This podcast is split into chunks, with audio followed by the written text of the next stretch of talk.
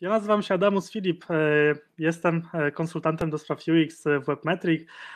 Dzisiaj poprowadzę to spotkanie i moja rola dzisiaj to takie bycie głosem osób, które się do nas zgłaszają, zadanie kilka pytań Wojciechowi jako właśnie specjaliście do spraw UX, żeby trochę opowiedzieć o naszym temacie. No i właśnie ten temat to kiedy ten audyt UX nie wystarcza, E, więc e, analogicznie trochę sobie o nim porozmawiamy, e, porozmawiamy sobie o jakichś takich też alternatywach, mhm. no i poszukamy takich biznesowych wspólnych punktów. Taka ciekawa zamiana miejsc, bo tak. zazwyczaj ja gdzieś staję w takiej, w takiej sytuacji, gdzie jestem tym głosem użytkowników w organizacjach, a ty teraz w naszej organizacji stajesz się głosem klientów, którzy o coś pytają, także taka ciekawa zamiana ról. Także zamieniam się w słuch. Co tam ciekawego wypisałeś, o co, tak. o co tak. też ludzie pytają? E, więc e, o to też pewnie część osób pyta, ale żebyśmy tak właśnie wszystko sobie poukładali, może zacznijmy sobie tak e, od początku. Czym w ogóle jest ten audyt UX, gdybyś mógł powiedzieć? Okej, okay. w dużym skrócie audyt UX jest po prostu oceną ekspercką jakiegoś zastanego stanu, stanu rzeczy, tak? Czyli przychodzimy do agencji, mamy jakieś rozwiązanie cyfrowe i chcemy, żeby ktoś ocenił, jak ono będzie jak, jak, w jakim stopniu ono służy y, użytkownikom, jakie, y, jakie tutaj ma plusy, jakie minusy, no chcą się czegoś dowiedzieć, na czym stoją, chcą poznać sytuację, rozeznać sytuację, zobaczyć, co można poprawić, więc jakby audyt UX dla, też dla wielu osób jest oceną tego, co jest i takim mhm. punktem wyjścia, co polepszyć, jak, jak działać jak działać dalej. Nie? Jakby audit UX, czyli user experience, czyli doświadczeń użytkownika. Ktoś oceni, jakie te doświadczenia dostarcza nasze rozwiązanie, tym kimś jest specjalista UX. To jest bardzo często mylone chyba z audytem SEO, który ocenia stronę, y, czy, czy sklep, czy jakieś rozwiązanie cyfrowe pod kątem y, bycia przyjaznym y, dla robota Google, dla robota wyszukiwarki, który ocenia stronę i tworzy ranking stron na, na, na dane frazy. Tutaj mhm. jest to w 100% poświęcone człowiekowi, czyli jakich doświadczeń y, strona, rozwiązanie cyfrowe, sklep, cokolwiek y, dostarcza y, człowiekowi, a nie algorytmom wyszukiwania. Okay. Ale jest to często mylone z jakiegoś powodu. Tak, tak, pewnie przez ten początek związany właśnie z audytem. E, no ale właśnie, to gdybyś też mógł powiedzieć, tak z czego powinien się składać ten audyt UX, no bo pewnie jest y, gro agencji, które wykonuje już tę usługę, jakby e, tak, no to jest bardzo popularna usługa. Nie? To jest tak. bardzo popularna usługa, wiele, wiele agencji ją, ją ma albo, albo chce mieć. Y, nie zawsze y, te, te kluczowe elementy się tam pojawiają wbrew pozorom. Mhm. I teraz tak, no jakby co, co dla mnie jest kluczowe? No, no przede wszystkim zaczynamy od tego, żeby ocenić y, mocne i słabe strony. I chyba właśnie tych mocnych stron trochę brakuje w niektórych audytach. Y, mhm. Jakby sam też kiedyś miałem takie, takie nastawienie na początku, żeby szukać jak najwięcej błędów, błędów, błędów, no bo tego chce troszeczkę y, klient, chce się dowiedzieć, co jest źle, ale równie istotne jest to, żeby się dowiedzieć, co jest, co jest dobrze, więc jakby to jest jeden element, czyli dowiedzieć się, jakie są mocne strony naszych rozwiązań, dowiedzieć się, jakie są złe strony, to jest drugi, drugi element.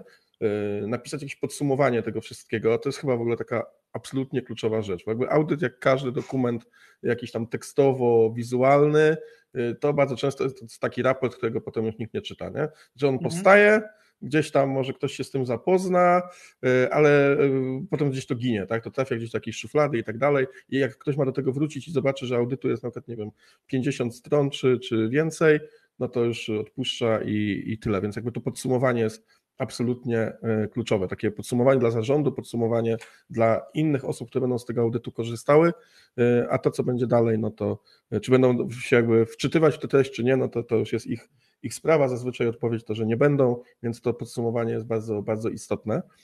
No i teraz jak mamy te, te, te uwagi różnego typu, no to bardzo istotna jest priorytetyzacja tego, ponieważ można łatwo wpaść w taką pułapkę, że jeśli oceniamy różne elementy, to e, jeśli nie ma odpowiedniej priorytetyzacji tego, no to wydaje się, że wszystko jest ważne, a tak nie jest. E, są powiedzmy potknięcia takie użytecznościowe, czy, czy na ścieżce konwersji i tak dalej, e, które nie zawsze jest sens poprawiać, albo nadkład pracy byłby tak duży i funduszy, że to po prostu nie miałoby sensu, nie? No bo poprawić coś, co nie wiem, potencjalnie tylko, tylko poprawi jako, jakiś element, a wydamy na to jakieś grubsze pieniądze, bo na przykład trzeba zmodyfikować znacznie ten interfejs, może okazać się nieopłacalny, więc to jest bardzo ważne, żeby też y, określić, co jest y, elementem krytycznym, co jest tylko jakimś tam niewielką y, uwagą i, i tak dalej. Więc to, to jest na pewno bardzo istotne. Y, mhm. Co jeszcze? No na pewno y, powinno być opisana, w jaki sposób w ogóle te, te, te uwagi są robione. O tym może trochę za chwilę szerzej. Y, skąd bierzemy jakąś taką mm, wiedzę na ten temat, czemu tak, a nie inaczej.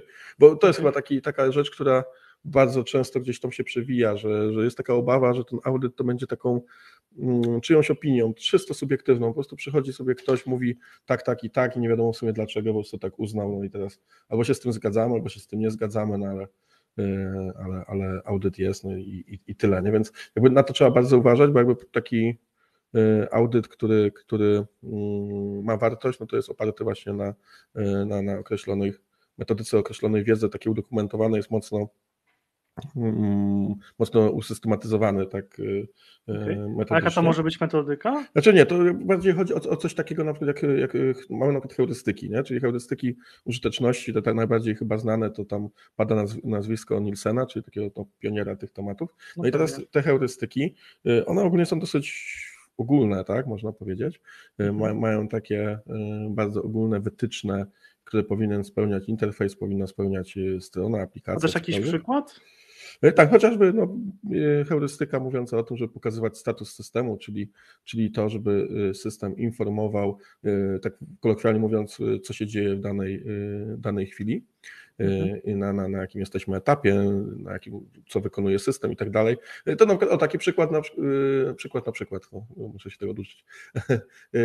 Nie wiem, jak ktoś pamięta jeszcze starego XPK, to stary XPK miał coś takiego, że on miał Yy, bardzo często jak robił aktualizację, takie dwa stany albo no, góra trzy, czyli zaczynał aktualizację, potem nagle przeskakiwał czasem po kilku godzinach na sam koniec i nie było wiadomo, co robi po środku. Nie? Tam niby coś próbował informować, ale jakoś to nie szło, yy, więc, więc yy, o coś takiego mniej więcej. Okay. Mniej więcej Czyli jakby na przykład taki status procentowy powinien się pojawić. Na przykład że... procentowy, albo co jest na danym etapie też, nie? Na przykład, okay. co robi w danej chwili, czyli na przykład, nie wiem, aktualizuje biblioteki jakieś tam, albo nie wiem, aktualizuje, nie wiem, wygląd interfejsu E, i tak dalej, nie? Więc, więc e, to są tego rodzaju. Mhm. A taki przykład rzeczy. w e-commerce na przykład, bo pewnie większa część osób e, jest tym około biznesu. Około e-commerce'owa na, na status systemu. Tak.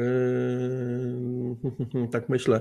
Na przykład czasem jest tak, są takie strony, gdzie wrzuca się na przykład jakiś plik graficzny, na przykład nadruk na koszulkę, który potem można kupić. I na przykład bardzo często jest tak, że wrzuca się jakiś plik i ten system zastyga i on nie do końca wiadomo, co on robi w danej chwili. Nie? Coś tam w przeglądarce się kręci, jakiś tam spinner, ale na drugą sprawę nie wiadomo, ile to potrwa, co właściwie się dzieje, czy ten plik został przyjęty, czy nie i to, i to, to może być takim, yy, takim przykładem. Nie? Albo na przykład przykład yy, taki, że są jakieś etapy, które musimy przejść, żeby sfinalizować zamówienia, na przykład przy jakimś konfiguratorze, ale nie wiemy ani ile ich jest, ani, ani ile ich, y, ich przeszliśmy do tej pory, mhm. Y, ani tak właściwie y, czego one gdzieś tam mogą dotyczyć dalej. Okej, okay, to, to, chyba tak najczęściej też się to widzi jakoś w koszyku, coś takiego, tak? No w koszykach też może się to zdać, tylko koszyk jest bardziej przewidywalny, ale również fajnie by było wiedzieć ile jest etapów i na którym jestem, jeśli kasa nie jest nie jest jednoetapowa, to, to na przykład coś takiego. No i teraz te heurystyki, one mają takie podwójne znaczenie, to jest bardzo, mhm. bardzo istotne, bo one z jednej strony mają w jakiś sposób uwiarygodnić tą naszą opinię, czyli że ta opinia nie jest oparta na mm, jakimś takim przeświadczeniu, na jakimś takim y, opinii, bo, bo tak mi się podoba, bo nie wiem, bo tak zawsze, zawsze coś tam robiłem mhm. Y, I, i, to mi się podoba i, i teraz każdy klient, który się do mnie zgłosi, to usłyszy taką poradę, bo, bo ja tak lubię. Tylko jest to, jest to oparte na jasnej przesłance, która mówi, że dane rozwiązanie y, łamie taką i taką heurystykę, więc, więc dlatego rekomendujemy zmianę i, i, możemy określić, w jakim stopniu to jest złamane, na przykład całkowicie, częściowo, czy, czy na przykład całkowicie spełnione, całkowicie złamane lub częściowo y, złamane. Więc, więc to jest to. Drugi, y, druga strona heurystyk to jest taka, że ona ogranicza mnie przed właśnie takim, jakby pofolgowaniem sobie w tej opinii, także za chwilę wszystko bym ułożył pod siebie, tak?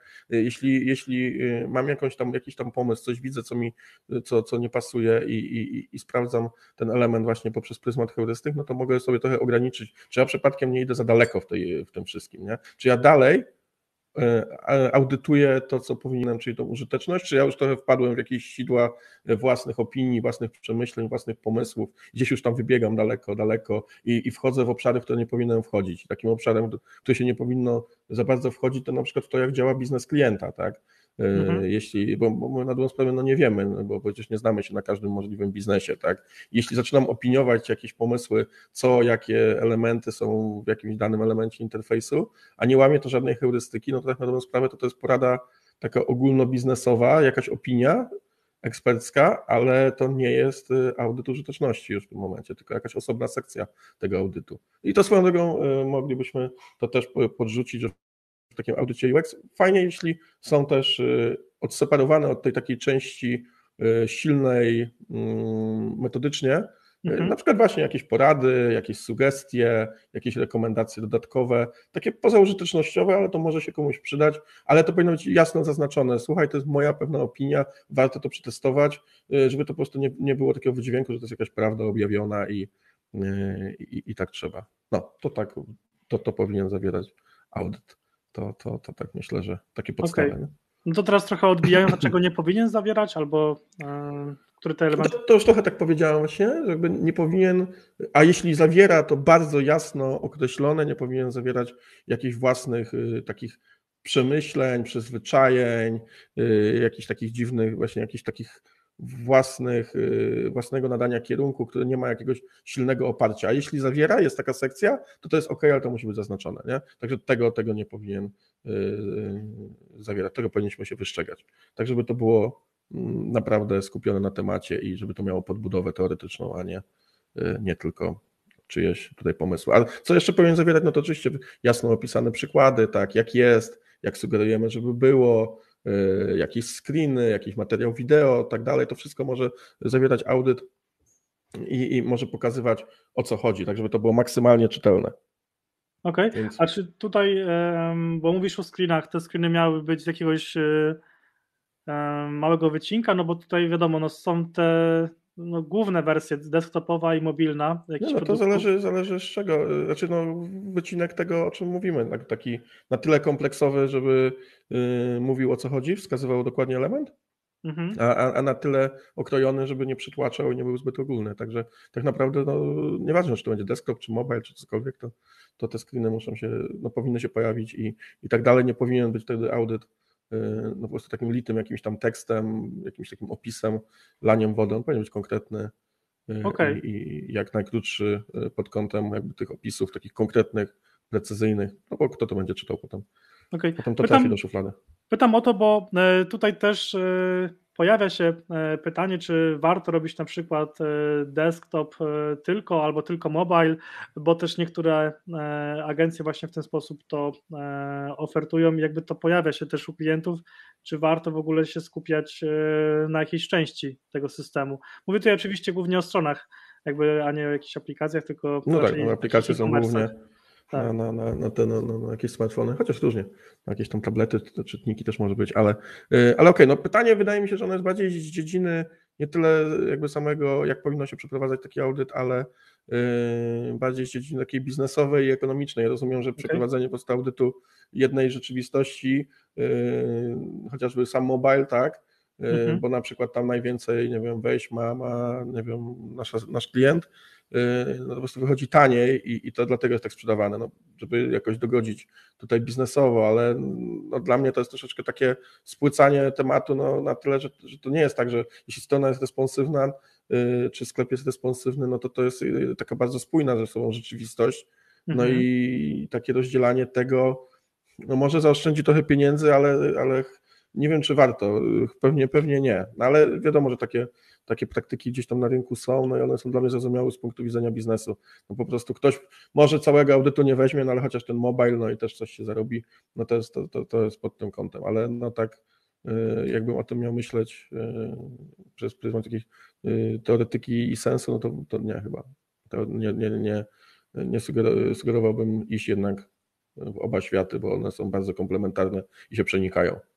Okej, okay, czyli jakby sumując, jak będzie to fajnie, jeżeli to będzie fajnie się spinało trochę ekonomicznie dla jakiejś osoby i może dostarczyć, też e, ciekawych e, wniosków, no to spoko, to zrób sobie częściowy, ale raczej jak masz możliwość, to zrób taki całościowy. Tak, tak, no zdecydowanie. Nie? Okay. Wszystko kwestia jakiegoś tam budżetu pewnie. No dobra, e, no to już mniej więcej myślę, że odpowiedziałeś, czym jest ten Audit UX, mm, czyli jakby to jest przede wszystkim opiniowanie eksperckie, Tutaj tak powinno być wypunktowane według priorytetyzacji dobre tak i też tak złe tak te cechy. E, no i heurystyki, które po prostu trzymają e, w ramach tego audytu. No i warto też, żeby, jeszcze tak dodam, e, warto, żeby były też krzyżowe, nie? Znaczy, żeby to nie robiła tylko jedna osoba, ale na przykład dwie, tak żeby to, to, to ze sobą też okay. skrzyżować. No ale to znowu są koszty i tak dalej, więc to pewnie to też nie bywa w praktyce, czy, czy są dwie, czy, czy nie ma, to już jest inna sprawa, ale warto by było. Okej, okay. dobra, rozumiem, czyli jeszcze fajnie, gdyby tak, była jakaś tak, gdyby ktoś jeszcze się pojawił. Mhm. Okej, okay. No dobra, no to tak e, sumując, e, jakby kiedy ten audyt e, wystarczy, kiedy, trochę odwracając dzisiejsze pytanie, kiedy on będzie odpowiedni okay. dla jakiego biznesu, dla jakiego produktu cyfrowego znaczy, no, audyt, będzie ok. Audyt UX jest na pewno dobry gdzieś tam na start, wstępnie. Jeśli zaczynamy myśleć o optymalizacji, jesteśmy już na takim etapie, że zaczynamy myśleć, co możemy poprawić w tych doświadczeniach, mamy jakiś produkt no to, no to zacznijmy od czegoś. Chcemy to przeprowadzić relatywnie szybko, sięgnąć po jakieś takie quick winy. Mhm. No to jak najbardziej ten, ten, ten audyt może, może być ok. Jest relatywnie tani, jest relatywnie szybki, więc, więc może być fajnym, y, fajnym elementem na start. Więc to myślę, że to, to, jest, to jest dobry moment, żeby wyjść, wyjść od niego. Także na początek jest myślę dosyć dobry. Potem zaczynam. Okay. Czyli jak już jest coś, tylko tak sumując, żebym dobrze to zrozumiał, czyli jeżeli ktoś już ma jakiś produkt cyfrowy, powiedzmy sklep, i on mhm. jakoś tam działa, e, może nawet dobrze działa, ale jeszcze wcześniej nie myślał o takiej optymalizacji, no to tak. audyt mógłby być takim pierwszym punktem, na który mógłby się zaczepić, żeby... Tak, taka pierwsza rzecz, jaką robię, to po prostu ok, no pójdę po audyt. Jeszcze nie sięgam po jakieś duże armaty, chcę od czegoś zacząć, chcę szybko wytypować te e, najbardziej e, takie newralgiczne punkty, osiągnąć jakieś szybkie, szybkie rezultaty, sprawdzić jak, jak w ogóle, na jakim jestem etapie i co dalej, to myślę, że audyt jest jak najbardziej wystarczający. Okej, okay. a co w sytuacji, kiedy jakby ktoś już jest powiedzmy nawet e, jeszcze na etapie projektowania czegoś, jakby powiedzmy, że to nie jest jakiś mały przedsiębiorca, jakaś mała firma, tylko E, no ktoś na przykład chce wprowadzić e, jakąś stronę, e, aplikację, powiedzmy, że nie ma zbyt dobrego albo chce po prostu sprawdzić swój UX zewnętrznie, mhm. tak jak ty mówiłeś, no, że warto robić to z dwie osoby, to pewnie też warto się opiniować inną firmą. No to czy jest jakiś etap w projektowaniu, gdzie warto byłoby coś takiego wykonać? Znaczy tak, konsultacje UX-owe, takie zewnętrzne, to, to na to jest zawsze czas, można powiedzieć. E, więc, więc jakby wdrożenie, jeśli nawet nie mamy takiego pełnego e, procesu projektowego, właśnie gdzie, gdzie jest, są jakieś badania, czy jakieś właśnie dodatkowe, dodatkowe e, elementy, związane mhm. z UX-em, tylko po prostu no, projektujemy tak według swojego pomysłu, no i po prostu wypuszczamy to na rynek, no to y, gdzieś tutaj y, no zawsze taką konsultację warto, warto odbyć. Można tak naprawdę na każdym etapie poprosić o taką konsultację. To też nie muszą być drogie rzeczy, to mogą być po prostu jakieś rozliczane godzinowo konsultacje y, i tak dalej. No audyt jest wtedy, kiedy faktycznie już jest trochę to, to nadbudowane, czy jest tego trochę więcej, bo na przykład okay. przeaudytować projekt graficzny, nie?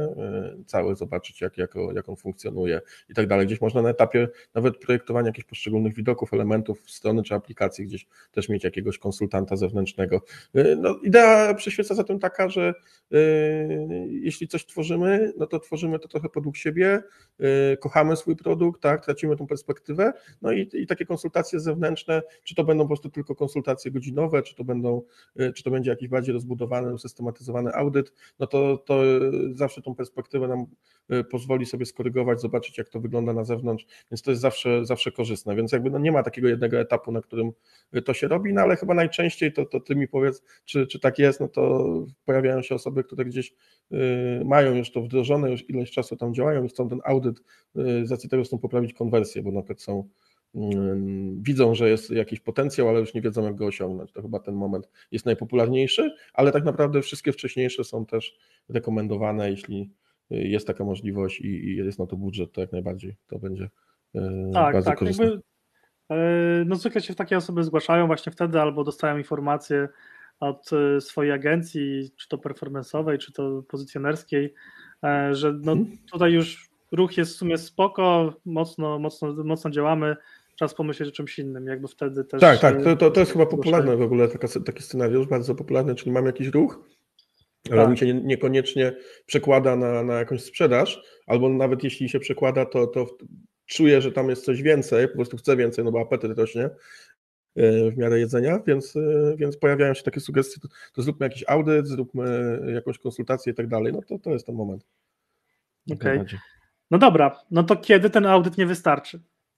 Okej, okay, kiedy audyt nie wystarczy? No to jest już temat rzeka, no bo teraz tak, no można coś przeaudytować yy, i, i, i okej, okay, no są te heurystyki, jest jakaś tam podróż poznawcza, te wszystkie jakieś tam metody, no ale, mhm. yy, ale kiedy jest czasem tak, że już po prostu no wszystko wydaje się ok i jest po prostu coś na zasadzie, no po prostu nawet audytor, nie? No po prostu nie wiem, nie? No, w audycie jest więcej właściwie tych rzeczy dobrych niż tych złych, tak?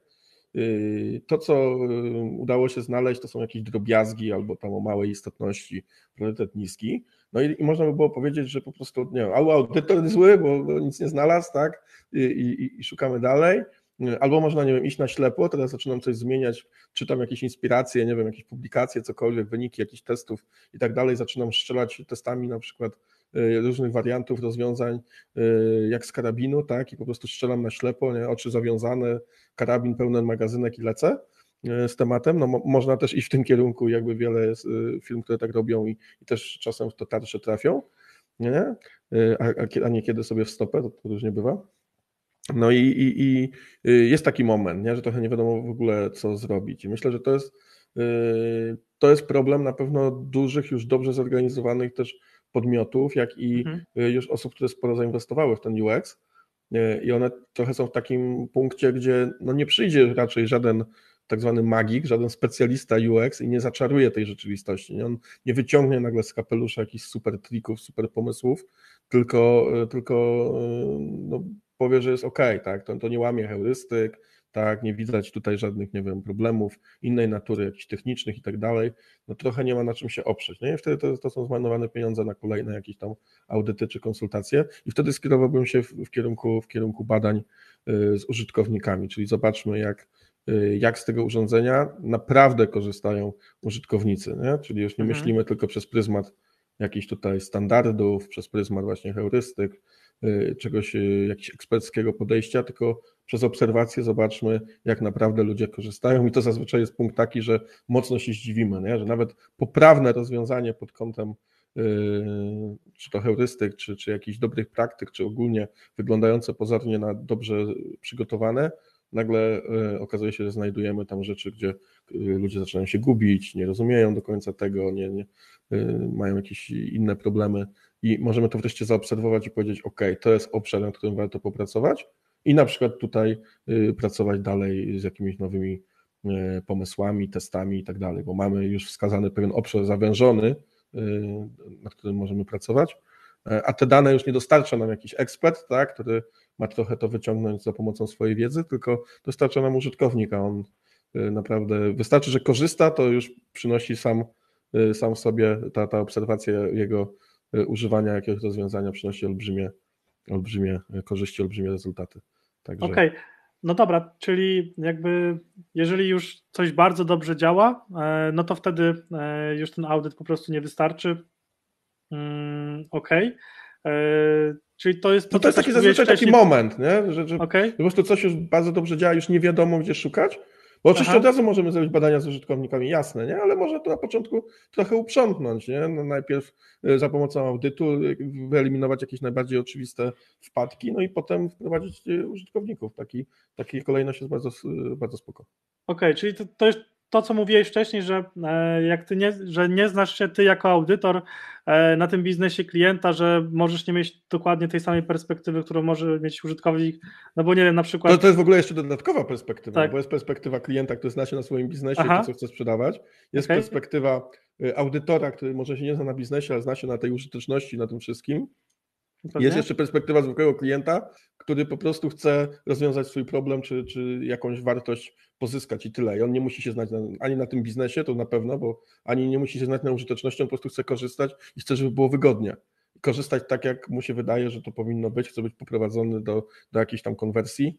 Yy, różnie może być ona rozumiana i, i tyle. I, I, jego perspektywa jest najbardziej taka, mm, najbardziej fundamentalna, tak? I najbardziej taka pozbawiona jakichś dystraktorów, tak? no bo on nie ma jakiejś tam zazwyczaj specjalistycznej wiedzy, która y, gdzieś go naprowadza, tak?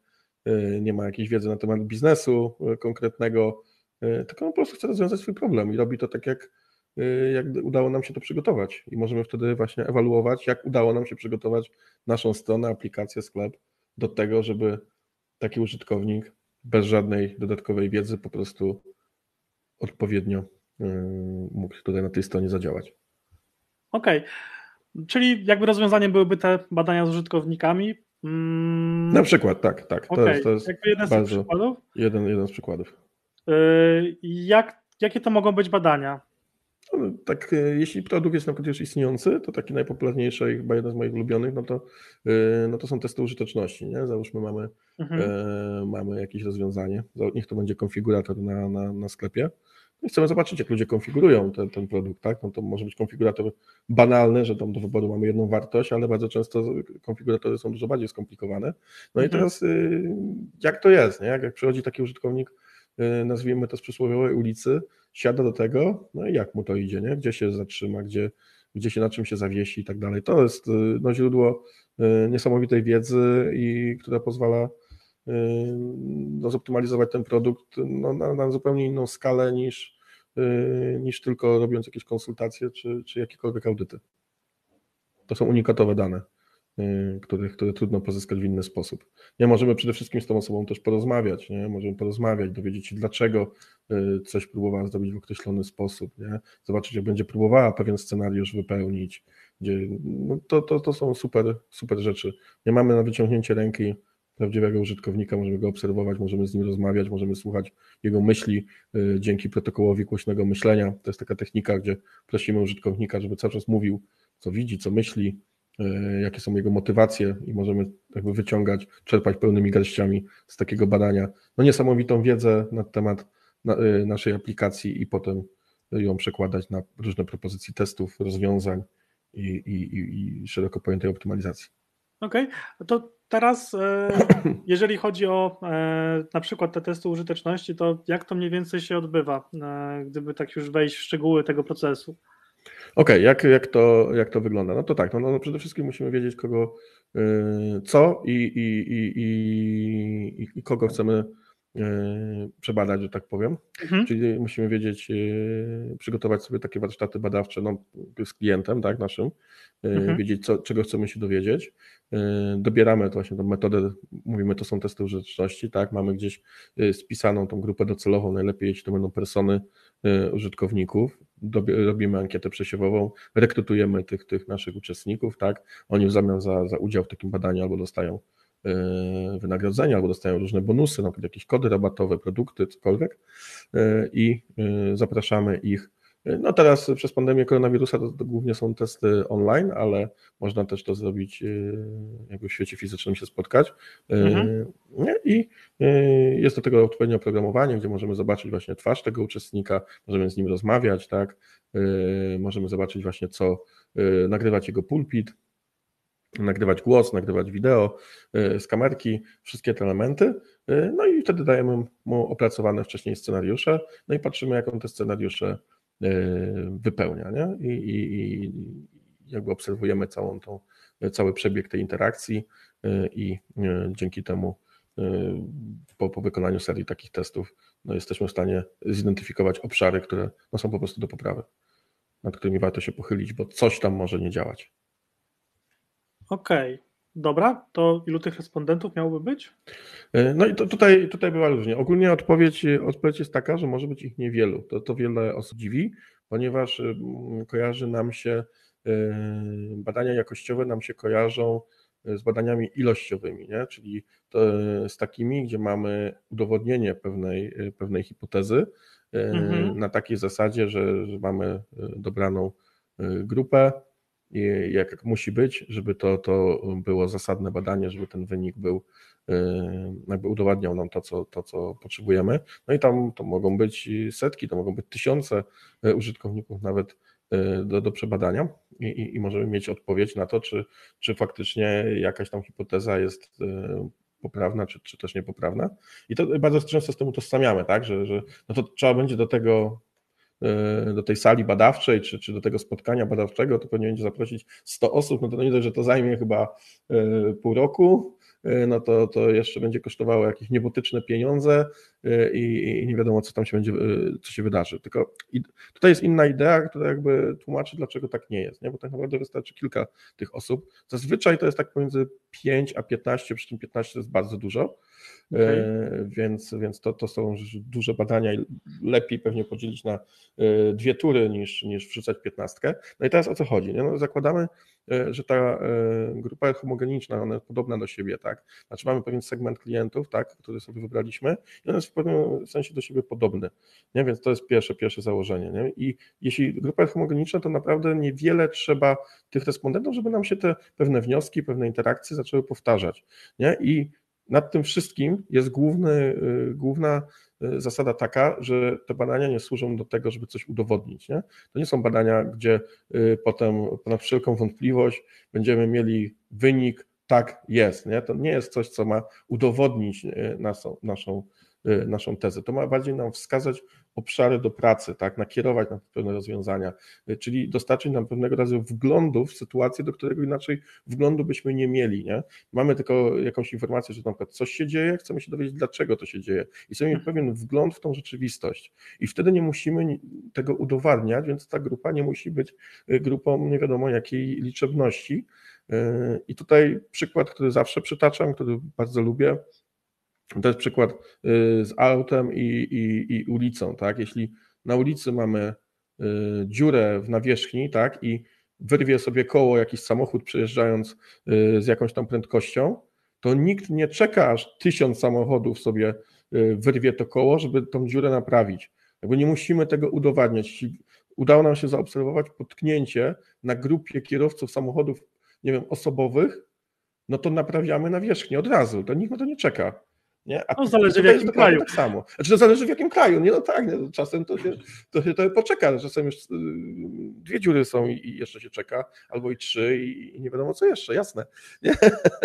To jak najbardziej, nie? ale ogólnie no jakby zasada jest taka, że no to nie czekał. Nie? I teraz nie wiedzieć dlaczego, y, jest, y, są osoby, które to podważają no właśnie na takiej zasadzie, tak, że, że okej, okay, ale, ale ja chcę mieć jakiś dowód, że ja mam to zmienić, nie? ale nie potrzebujesz w tym momencie dowodu. Nie? Już masz informację, tu się źle dzieje, tak? Okej. Okay. I, I tyle. Możesz to sobie potem potwierdzić w badaniach już ilościowych, na przykład czy jakiś wskaźnik y, zwiększył się dzięki temu, tym poprawkom. Nie? Ale okay. dzięki temu idzie to szybciej, idzie to taniej i tak dalej. Czyli patrząc na to, co mówiłeś też wcześniej, to te badania jakościowe mogłyby być na przykład tworzeniem hipotez do takich testów, żeby później to potwierdzać? Mogłyby być pewnym sensie tak. No, mogłyby, mogłyby być takim fajnym punktem wyjścia, że mamy y, ileś tam y, obserwacji, tak, różnej wagi, E, I, I teraz tak, no na pewno będą takie, które no bez dwóch zdań wdrażamy, no to nie dyskutujemy. Tu widać, że, że tutaj na przykład jest jakieś, jakieś potknięcie ewidentne, ludzie się tam gubią i tak dalej. No ale będą też takie, takie rzeczy, gdzie widzimy, że okej, okay, tutaj, tutaj tak bywa różnie, są jakieś chwile zawahania, coś, nie każdy daje radę. Okej, okay, spróbujmy to pokazać jakoś inaczej, na przykład i przetestujmy, czy na przykład coś się polepsza. Jak najbardziej, to jest, to jest albo ktoś niekiedy, nie wiem, powie coś bardzo interesującego, nie? I, i teraz okej, okay, no, no, nie będziemy teraz czekać, aż, nie wiem, 10 tysięcy osób tak powie, nie? nie? Wystarczy, że gdzieś już tam się pojawił jakiś taki wgląd w tę sytuację, spróbujmy, y, zróbmy jakiś test i tak dalej. To jest bardzo fajne wyjście, no bo strzelać testami można, nie? To jest jakby wyjście, które jest jak najbardziej ok. To też jest taka analogia y, skarbu, y, którą, którą też bardzo często opowiadam. Mamy, mamy działkę, hektar, na przykład działki i ktoś nam mówi, że gdzieś tam jest woreczek z diamentami. No i teraz możemy wziąć łopatę i, i możemy zacząć kopać. Nie? No, czy znajdziemy w końcu ten worek? No za jakiś czas to będzie, będzie ok, to pewnie znajdziemy, nie? A gdyby na przykład każde machnięcie łopatą to był dolar do zapłaty, no to, nie, to znajdziemy za jakiś czas, plus jeszcze dodatkowo um, zapłacimy bardzo dużo pieniędzy i, i, i, zmarnujemy e, bardzo dużo zasobów i może nam nie starczy pieniędzy na machanie łopatą na tym polu, bo, bo, bo nie. No ale gdybyśmy podeszli do tego tak, że najpierw zrobimy jakiś research, czegoś się dowiadujemy na temat mhm. tego skarbu, na tego zakopania i tak dalej i okaże się, że z tego yy, pola można zawęzić to na przykład do dwóch jakichś tam zakątków tego pola, i tylko tam kopać, no to zaoszczędzimy czas, pieniądze i jest duża większa szansa, że, że ten woreczek odkopiemy bardzo szybko. A tak jak strzelamy, no to strzelamy. I tak, tak właśnie jest z testami AB. No, można po prostu zacząć strzelać, no i okej, okay, no też na pewno znajdziemy jakieś fajne rzeczy. Okay. Ale, ale to nie jest zbyt y, efektywne. No pewnie, lepiej dostarczyć tych danych z badań. tak, no lepiej wyjść od czegoś najpierw. Mhm. No dobra, e, no to jak często ktoś miałby takie badania przeprowadzać?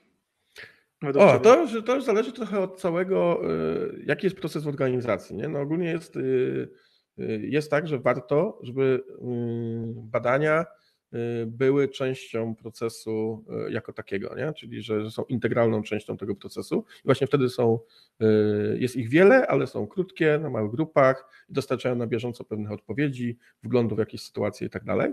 Więc, więc y, to jest w ogóle taka sytuacja idealna, tak, y, do, do jakichś większych projektów i tak dalej. A, ale jeśli, y, jeśli mamy, mamy jakieś mniejsze rozwiązanie i tak dalej, no to... No tak, powiedz o trochę o tej wersji ekonomicznej, no bo wcześniej... Tak, ta wersja ekonomiczna jest, jest bardzo prosta, nie? no po prostu możemy na pewnym etapie, jeśli chcemy coś optymalizować, myślimy o tym, zróbmy taką turę, czy, czy, czy kilka tur, w zależności od tego, ile mamy tych, jak duża jest ta rzecz, którą badamy, tak, bo to może być rozbudowane rozwiązanie, y, zacznijmy je, y, je badać. Jeśli ono potem nie ulega dużym zmianom, no to możemy y, jakieś takie kolejne badanie sobie gdzieś tam zrobić w dalszej przyszłości. No, a jeśli na przykład nasz biznes opiera się na, na aplikacji w modelu SaaS, do której na przykład ciągle coś dokładamy, rozwijamy ją i tak dalej, no to, to, to te badania warto, żeby były integralną częścią całego procesu, jak najbardziej. A jeśli to nasze rozwiązanie jest mało zmienne, to jest na przykład właśnie strona pozyskująca lidy i tak dalej, no to wiadomo, że nie będziemy tego robić co tydzień, nie? Także to, to trochę zależy od tego, ile zmieniamy, jak, jaka jest dynamika e, tego produktu, e, więc to w ten sposób. Okej, okay. no to teraz jakby trochę to jeszcze ciągnąć e, te, te badania w czasie, to na jakich etapach może projektowania już tak wcześniej powinniśmy badać, albo w jakich możemy? Oj, bo to, to teraz wyjdziemy w ogóle, myślę, na, na, na, inne badania niż testy użyteczności, bo teraz mówiliśmy o testach użyteczności, a w ogóle badania mogą być, y, nie muszą być tylko użyteczności, nie? To, to może być w ogóle badanie na takim samym początku, początku, jak w ogóle zaczynamy myśleć o tym naszym produkcie, nie? gdzie on się gdzieś tam wpasowuje i możemy robić wywiady na przykład, żeby poznać jakąś rzeczywistość, okay. którą, w którą chcemy się wszczelić i na przykład ją, y, ją ulepszyć, nie? Czyli załóżmy, że na przykład ktoś, nie wiem, pracuje no teraz, teraz mam takie, takie badanie, y, mam NDA, więc nie mogę powiedzieć za dużo, ale y, w dużym skrócie to jest aplikacja przeznaczona dla osób, które pracują z osobami, y, które wymagają opieki. No mhm. i, i, jest to aplikacja dla, dla, dla tych opiekunów, którzy będą właśnie chodzić w to środowisko, będą pomagać tym osobom.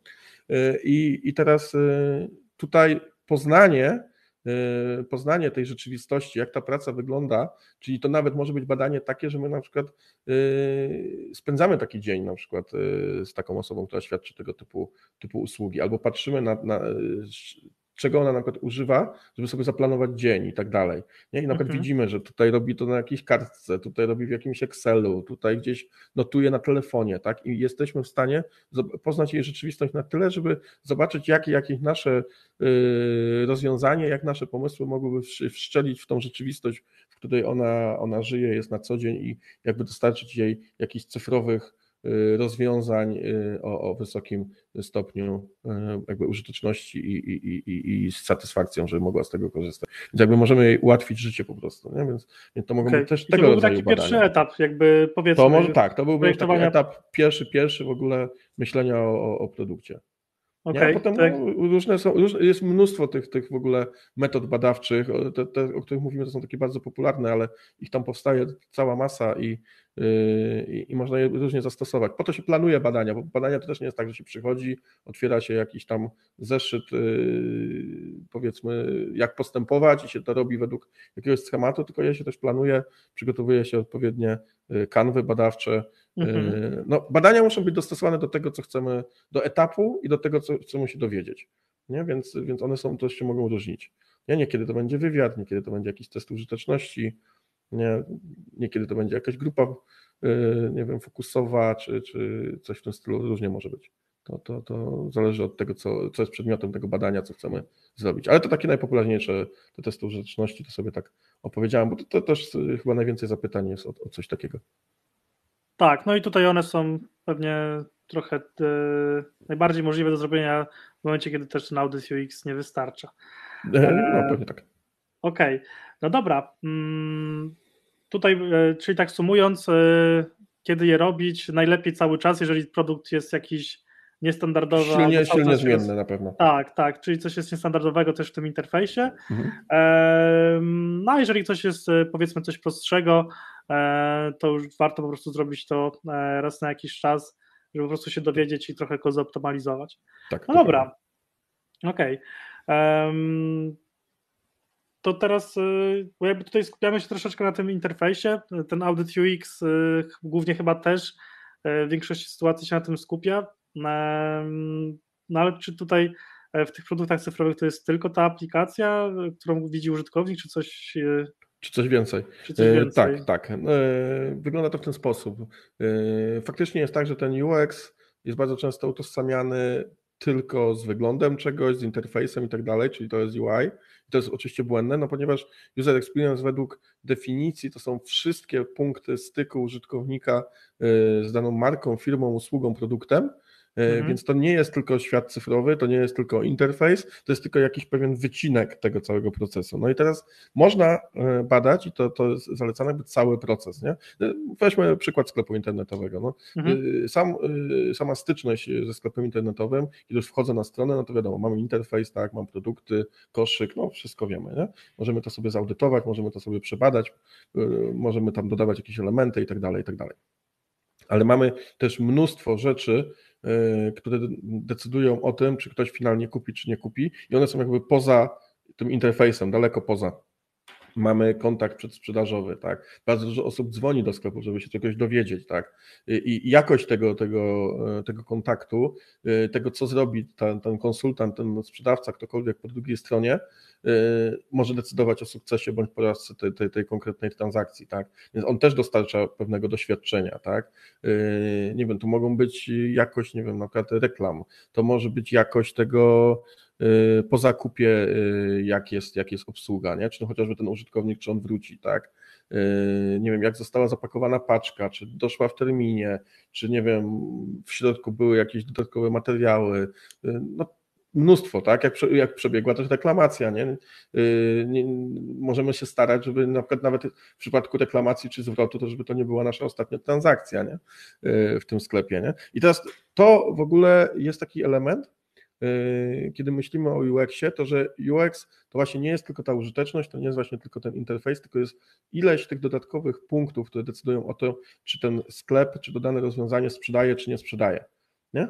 I, I możemy je zbadać i Y, jak najbardziej są do tego, y, do tego metody, chociażby taka, która, która gdzieś wiele osób gdzieś tam ma z tyłu głowy, kojarzy, to jest metoda tajemniczego klienta. I tutaj w świecie e-commerce to jest również metoda, którą można z powodzeniem stosować. Nie? Czyli z jednej strony zrobić sobie taki audyt, z jednej strony sobie na przykład przebadać sklep, ale też na przykład za pomocą metod tajemniczego klienta skorzystać jako ten tajemniczy ukryty, ukryty klient, tak, ten taki audytor w cudzysłowie udający, udający klienta przejść przez te wszystkie etapy, no właśnie, kontaktu ze sklepem, zwrócenia produktu, oceny paczki, tak jak ona została zapakowana, jak została dostarczona i tak dalej. To wszystko można zrobić i jakby wyjść poza tylko ten, ten to taki schemat, że audyt UX to jest audyt interfejsu i, i tyle, jakichś rozwiązań cyfrowych. Bo bardzo często może być tak, że jakieś problemy z konwersją nie leżą, y, nie leżą w ogóle tutaj, tak. To, to y, optymalizacja konwersji może być dużo bardziej skuteczna właśnie na tych innych polach, które są powiązane ze sklepem, ale, y, ale Audit UX nie jest odpowiedzią na to. Okej, okay, rozumiem. No dobra, a gdybyś mógł e, rzucić jakieś przykłady, no bo okej, okay, mówisz, że nie zawsze ten Audit UX może wystarczyć, e, że są jeszcze na to e, lepsze sytuacje, lepsze metody, mhm. choćby te testy. To daj jakiś przykład ze swojego doświadczenia, kiedy ten test pokazał coś, czego w sumie ty byś nie zobaczył jako audytor albo jeden z twoich mhm. jakichś współpracowników. E, no, no, tak, no to na przykład y, robiliśmy swego czasu tutaj takie y, badanie związane z aplikacją, która y, zajmowała się VoIP-em, czyli te, te, tą technologią rozmów za pomocą łącza internetowego. Mhm. E, no i tam, tam respondentami były, e, były dwie grupy. Nie? Z jednej strony byli handlowcy, którzy w firmach korzystają z tego typu rozwiązań, bo po prostu dzwonią z tych VoIPów do, do, do, do klientów, e, a drugą grupą były osoby, które wdrażają tego typu rozwiązania. E, I teraz ich sposób użytkowania tego, czego szukają, jak są przyzwyczajeni w innych e, aplikacjach i tak dalej, no okazał się bardzo wartościowy. Widzieliśmy konkretne, e, konkretne zachowania, jak, jak to wygląda. Jednocześnie też były przeprowadzone wywiady, jak to jak to działa, co jest, co jest najistotniejsze. No i to były dane, które jakby na poziomie heurystyk, no ten interfejs wyglądał całkiem ok. Jakieś tam potknięcia miał, pewnie by, by trochę wyłapał, ale tak naprawdę wglądu w to, jak jak z tego korzystają osoby, które to na przykład na szybko testują i czego one oczekują, no to żadna heurystyka, żaden specjalista, który nie byłby tego typu doradcą, tak naprawdę by nam, y, by nam nie dał. Nie? Także y, tutaj inny przykład mieliśmy E, coś takiego, że e, to były oferty pracy. I e, to były oferty pracy akurat na takim poziomie bardzo podstawowym, jeśli chodziło o wymagania, takie kwalifikacje kandydatów. Mhm. I, I tutaj osoby na przykład no, nie rozumiały niektórych, niektórych komunikatów, ponieważ okazało się, że ten system składania tego CV, wyboru oferty i tak dalej był, no, miał trochę takich cięższych słów. E, to było nawet same słowo, jak nie wiem, jak edycja, tak, czy, czy jakieś tam tego typu rzeczy. Nie, nie wszyscy wiedzieli do końca o co chodzi, jakby w tym slangu, e, e, powiedzmy, obok IT, można tak powiedzieć, więc jakby też można było wpaść na to, że, że ludzie nie wszystkie komunikaty rozumieją, nie, nie, nie, wszystko jest dla nich dla nich jasne. Fajne badania na przykład z osobami, które były z ofertami pracy dla osób po, po 60, nie? Jakby y, osób, które szukają pracy w tym wieku jest bardzo dużo, y, mhm. a one są y, no, jest ryzyko takiego wykluczenia cyfrowego, tak? Że taka, taka osoba trochę nie wie, jak, jak poruszać się na, na, na portalu ogłoszeniowym i ona nie ma wyobrażenia takiego jak, jak już osoby młodsze, Y, które wiedzą trochę, jak działa internet, czym są dane elementy i tak dalej, jak one działają, gdzie kliknąć, na czym to w ogóle polega i tak dalej. Bo takie ta obsługa komputera jest na poziomie takim mocno podstawowym. No i przygotowanie interfejsu dla nich, jakby zrozumienie, wejście w ich skórę, to, to było bardzo, bardzo skomplikowane. I jakieś właśnie to jakieś heurystyki, jakieś opinie eksperckie to nic nie dawały, no bo, bo ci eksperci, no okej, okay, mieli pewne jakieś tam wytyczne, pracowali zgodnie z nimi, ten interfejs był zgodny z tymi heurystykami, ale dla osoby zagrożonej wykluczeniem cyfrowym, y, nieobytej zupełnie w świecie, w świecie internetu, no to, y, to były i tak przeszkody nie do, nie do przeskoczenia, więc, więc tutaj tak samo można było zobaczyć, gdzie te osoby się gubią, co jest dla nich niezrozumiałe i maksymalnie uprościć te wszystkie elementy, te, te, ten cały cały interfejs, tak że on się stał dużo bardziej przyjazny. Więc tutaj y, tego, tego rodzaju rzeczy y, tutaj są. No, możemy właśnie zaobserwować, jak ludzie się właśnie gubią, jak rozumieją te, te, te rzeczy, można porozmawiać i tak dalej. To daje zupełnie inny wgląd. I to były takie, no, takich kilka przykładów, chyba najbardziej takich y, tutaj najłatwiejszych do opisania. Okej, okay. no dobra. To tak, gdybyśmy mieli tą naszą część odnośnie tych różnic podsumować, to gdybyś miał dokończyć zdanie, audyt UX robisz po to, żeby no, osiągnąć quick winy w relatywnie krótkim czasie. Czyli szybko chcę pozyskać informacje, rozeznać sytuację. Okej. Okay. E, no to badania UX robisz po to, żeby? Żeby naprawdę poznać e, zachowania użytkowników e, i, i pogłębić znacznie swoją wiedzę na, na ich temat. Okej. Okay. No dobra, no to tutaj mi się wydaje, że w jakiś sposób zobrazowaliśmy, jak to może wyglądać. Chyba, że ty masz jeszcze jakieś tutaj pytania, które e, sam myślisz, mógłbyś na nie odpowiedzieć. Ojej, sam sobie bym miał. Zadać pytanie, a nie odpowiedzieć, tak. Zadać. Dokładnie. Chyba jednym z takich, z takich pytań, które się gdzieś tam przewija, to jest na przykład to, że jest taka obawa, że zrobię sobie jakieś badania, zrobię sobie jakiś audyt i pewnie będę musiał przebudować wszystko na przykład. I, i, i ktoś, i, i, ludzie się obawiają, że dobra, pewnie mi za chwilę powiedzą, dobra, yy, przebudowywać całe podstrony, całe layouty i tak dalej. I, i, pewnie jeszcze będą to chcieli sami robić, no to jeszcze będą jakby dosprzedawać usługę i tak dalej. Y, I tutaj y, odpowiadając na, na taką wątpliwość, na taką obiekcję można powiedzieć, co do tego wszystkiego, no to odpowiedź moja jest taka, że bardzo często jakby diabeł tkwi w szczegółach, to nie jest tak, y, że na przykład estetyka taka ogólna, która bardzo często jest przez osoby, na przykład przez jakichś tam grafików i tak dalej oceniana na przykład negatywnie, y, że, że ona wpływa na tą konwersję. Nie? Są strony, które wyglądają jak sprzed 20 lat, sprzedają rewelacyjnie y, i rewelacyjne są pod kątem użyteczności, także na przykład niektóre niby nowe, zaprojektowane powiedzmy w najnowszych trendach i tak dalej nie, nie dają rady, Właśnie dlatego, że diabeł tkwi w użyteczności, tak?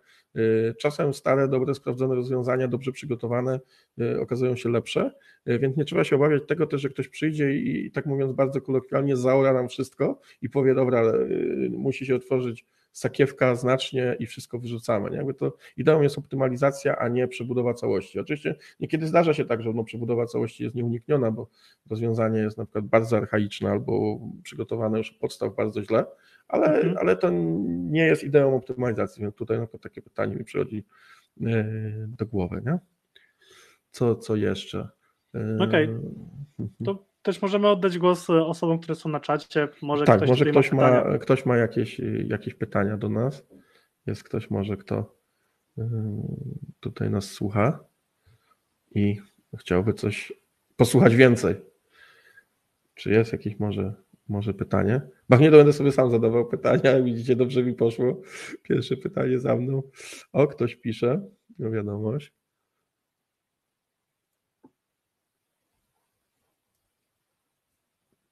Czekamy, czekamy na osobę piszącą.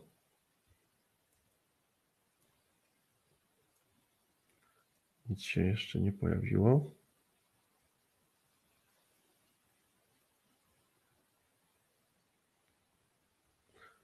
Może sam sobie zadam pytanie faktycznie w oczekiwaniu. A, tak, ja tylko, tak. tylko powiedziałem, że sam zadam pytanie, zaraz się powiem. Ale zadaj, zadaj Wojciech. Ja myślę, że to. E, ja, ja, ja, czekam tutaj na, na, na użytkownika. To, wiesz, to, to, są najbardziej wartościowe pytania, nie?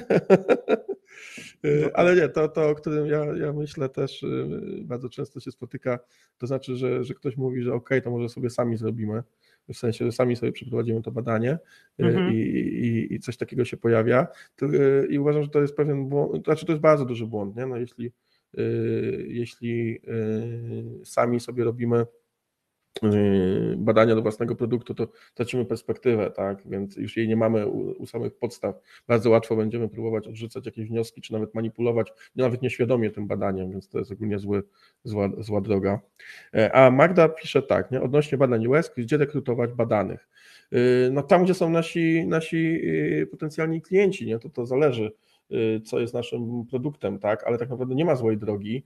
Y, są jakieś, nie wiem, może grupy zrzeszające na Facebooku, y, są, nie wiem, jakieś, jakieś miejsca, w których te osoby przebywają najczęściej. Jeśli, nie wiem, mamy, nie wiem, dla jakichś hobbystów, na przykład, nie wiem, ja na przykład lubię, e, lubię off-road, to, to na przykład pewnie by można było mnie znaleźć na jakiejś grupce fanów off-roadu, na przykład gdzieś tam e, na przykład próbować, próbować gdzieś tam łapać, nie? Do, do, do, do jakiegoś badania. To mogą być niekiedy nasi klienci obecni, to też nie jest, nie jest złe, tylko trzeba troszeczkę tam ukorygować te, te, te rzeczy, to tak też możemy, możemy używać, więc tak naprawdę no, tam, gdzie są ci potencjalni respondenci, no to, to możemy, możemy szukać na różne sposoby, w zależności też od tego, jaki mamy budżet na poszukiwanie tych osób, więc, więc nie ma jednej, jednej słusznej drogi, nie?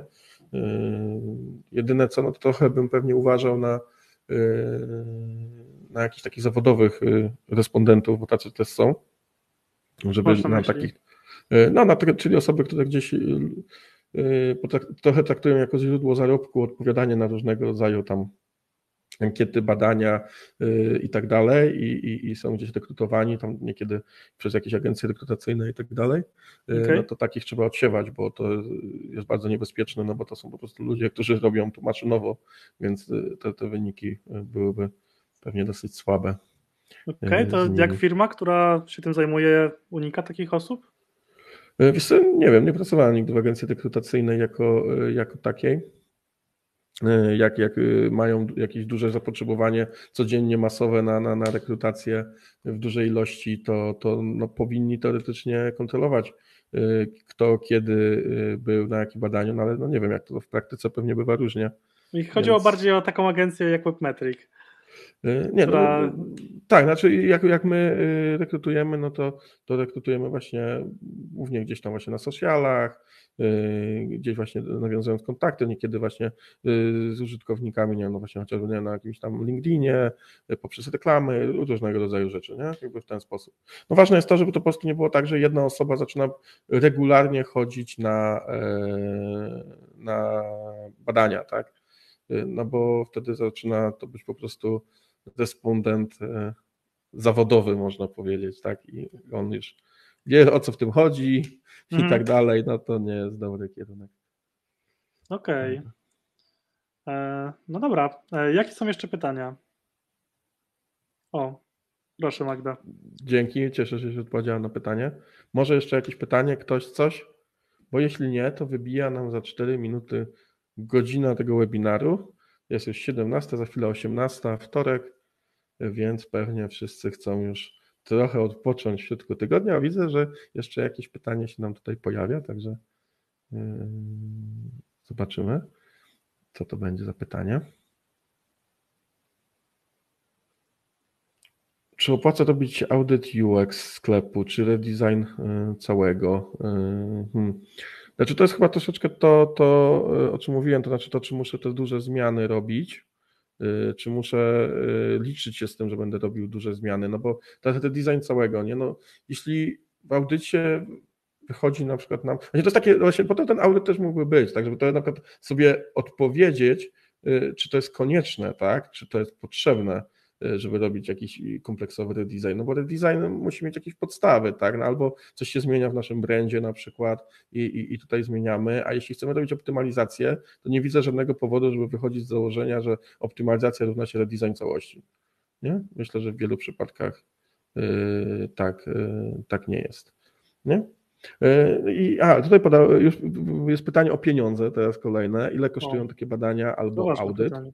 Tak, to jest ważne, ważne pytanie, więc tak, no audyt to na pewno by y, trzeba było liczyć y, kilka, kilka tysięcy złotych, tak gdzieś, y, no w zależności jaki jest zakres też tego, bo to trochę indywidualnie, nie? Jak, jak duże jest to rozwiązanie, nie? No bo jak to jest jednak jakaś kompleksowa, olbrzymia aplikacja, no to, to, to tych pieniędzy będzie dużo więcej, nie? No ale powiedzmy taki, taki sklep, no to tak naprawdę do, do, do maksymalnie pewnie kilku tysięcy jesteśmy w stanie się zamknąć i, i, już, i, i, już tutaj nie ponosić dużych kosztów. A badania, no badania tu odpowiedzi nie ma jednej. Są badania, które na przykład mają, mają łatwo zbieralną grupę, teoretycznie proste też wyzwania badawcze i możemy to zrobić relatywnie szybko, nie musimy płacić jakichś, nie wiem, nietypowych stawek respondentom i tak dalej, możemy się zamknąć naprawdę w jakiejś fajnej, sensownej, relatywnie niskiej kwocie. No ale mogą być też badania, które, gdzie na przykład grupa jest bardzo ciężko zbieralna.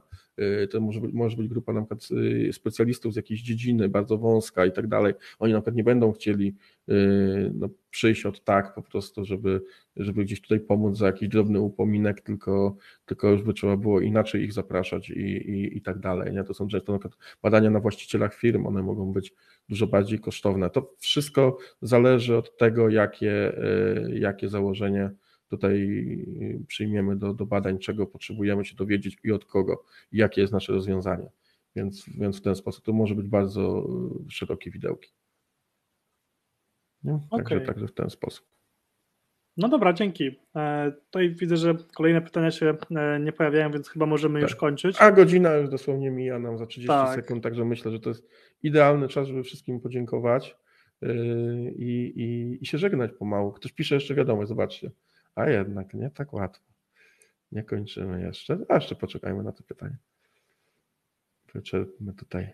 O, no to super. A, jest też podziękowanie. Dobra, to nie było pytanie, to było podziękowanie. Także również dziękujemy i do następnego spotkania. Cześć. Cześć.